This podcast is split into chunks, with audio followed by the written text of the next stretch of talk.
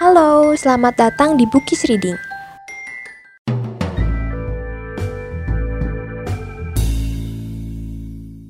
Arta Baskara dalam dunianya yang terluka, karya Bayu Permana.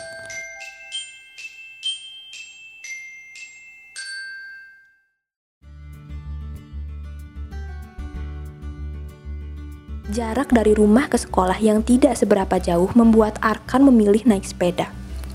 Asalkan tidak hujan, biasanya dia menumpang mobil Alan kembarannya pergi ke sekolah saat hujan. Dia lebih senang bersepeda.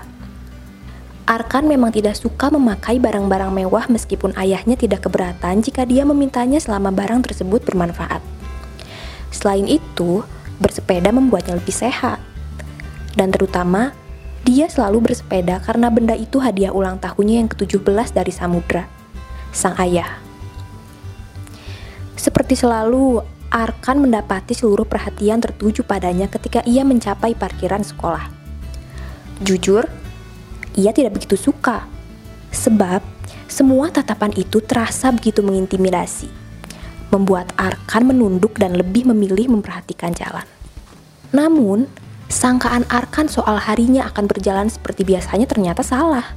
Sebab tiba-tiba saja sesuatu menabrak sepedanya dari belakang hingga ia terjatuh.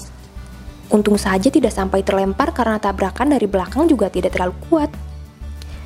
Rasa sakit yang mendera tubuhnya tertutupi oleh kesal dan amarah yang meluap. Cepat-cepat Arkan bangkit, lalu berdiri di depan motor yang menabraknya tadi. Maksud lo apa? Hah? Setelah turun dari lantai dua, Agatha melewati ruang tengah serta pintu menuju dapur begitu saja. Padahal dari tadi perutnya sudah keroncongan minta diisi. Masa bodoh, apa yang akan ia lihat di sana justru membuat matanya sakit. Mereka sudah pulang. Entah kapan, mungkin larut malam. Agatha tidak peduli. Oh, tidak. Pura-pura tidak peduli. Ingatannya melayang ke masa lalu, di saat sebuah keluarga duduk di meja makan ada ayah, bunda, dan dirinya yang baru berusia beberapa tahun. Mau tidak mau, Agatha membandingkan kenangan itu dengan apa yang ia lihat sekarang. Sama-sama gambaran sebuah keluarga. Namun Agatha mengerti kebahagiaan yang dirasakan tidaklah sama. Mungkin dulu ayahnya tidak merasa bahagia. Mungkin Agatha lelah menduga. Ia memutuskan untuk pergi sekolah secepatnya saja. Berhubung hari ini ada presentasi kelompok dan ia belum menghafalkan materi secara maksimal. Buru-buru ia melajukan motornya keluar dari halaman menuju sekolah. Ditemani keluh kesah yang Agatha teriakan di dalam hati.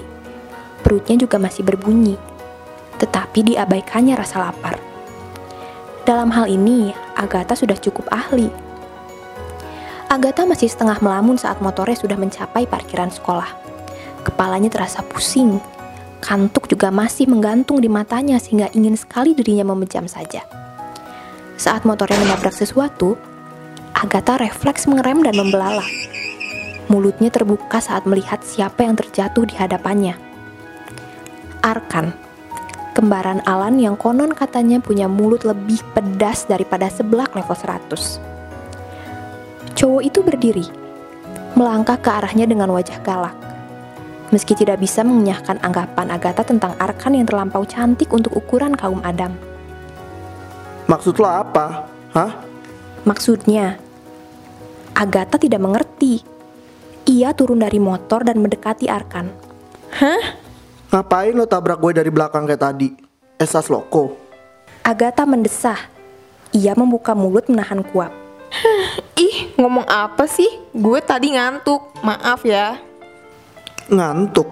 Makanya jangan naik motor kalau masih ngantuk. Lo gak mikir tindakan lo itu bisa membahayakan orang lain. Melihat Arkan sewot, Agatha berdecak dan berkacak pinggang. Ih, lo nyebelin kayak bokap gue. Biasa aja kali, gue kan udah minta maaf. Gue gak berharap maaf dari lo, anak ayam. Gue cuma pengen lo berhenti melakukan ini biar gak mencelakakan orang lain. Bisa. Hah? Anak ayam? Lo sebut gue anak ayam? Seru Agatha dengan intonasi meninggi. Mereka tidak sadar sudah menjadi pusat perhatian. Mayoritas siswa terang-terangan memperhatikan dengan penasaran. Tak lupa saling bertaruh siapa yang akan menang di perdebatan yang paling panas daripada debat pemilu ini. Lihat rambut lo. Ucap Arkan sambil menjambak sedikit rambut sambungan Agatha yang berwarna biru. Ini apaan? Emang lo boleh pakai ginian ke sekolah? Please ya, anak yang punya sekolah tapi sayangnya songong. Ini tuh gaya biar cantik. Lagian gak ada larangan yang jelas di peraturan sekolah soal pakai ginian. Bokap gue aja yang tukang maksa nggak ngelarang gue pakai ginian. Agatha mengembuskan napas setelah menjelaskan. Tak lupa menjulurkan lidah, bermaksud mengejek. Lo buta huruf atau pemalas? Jelas-jelas dilarang pakai aksesoris yang berlebihan. Atau lo terlalu bego buat ngerti? Agatha mendengus keras-keras. Ternyata, kabar soal Arkan yang bermulut cabai benar adanya. Kalau ngomong dija, Bubar. Gak malu kalian berdua? Potong Alan dengan tangan membekap Arkan serta Agatha bersamaan. dia nyebelin. Ketus Agatha. Lo nabrak gue dari belakang, anak ayam. Tuh kan, Udah woi udah. Alan mendengus. Ia kemudian menatap siswa-siswi lain yang masih menonton mereka. Bubar. Sontak mereka semua menurut. Hingga perlahan kerumunan itu tak bersisa, meninggalkan Arkan dan Agatha yang saling menatap tajam, seolah ada laser keluar dari mata keduanya. Dan pada saat itu, dalam kepala mereka tertanam sebuah kesan. Agatha yang berpikir bahwa Arkan itu tipe cowok yang sebaiknya dihindari, dan Arkan yang berpikir bahwa Agatha adalah tipe cewek yang tidak ia sukai. Well, mari kita lihat sampai mana pemikiran itu akan berlaku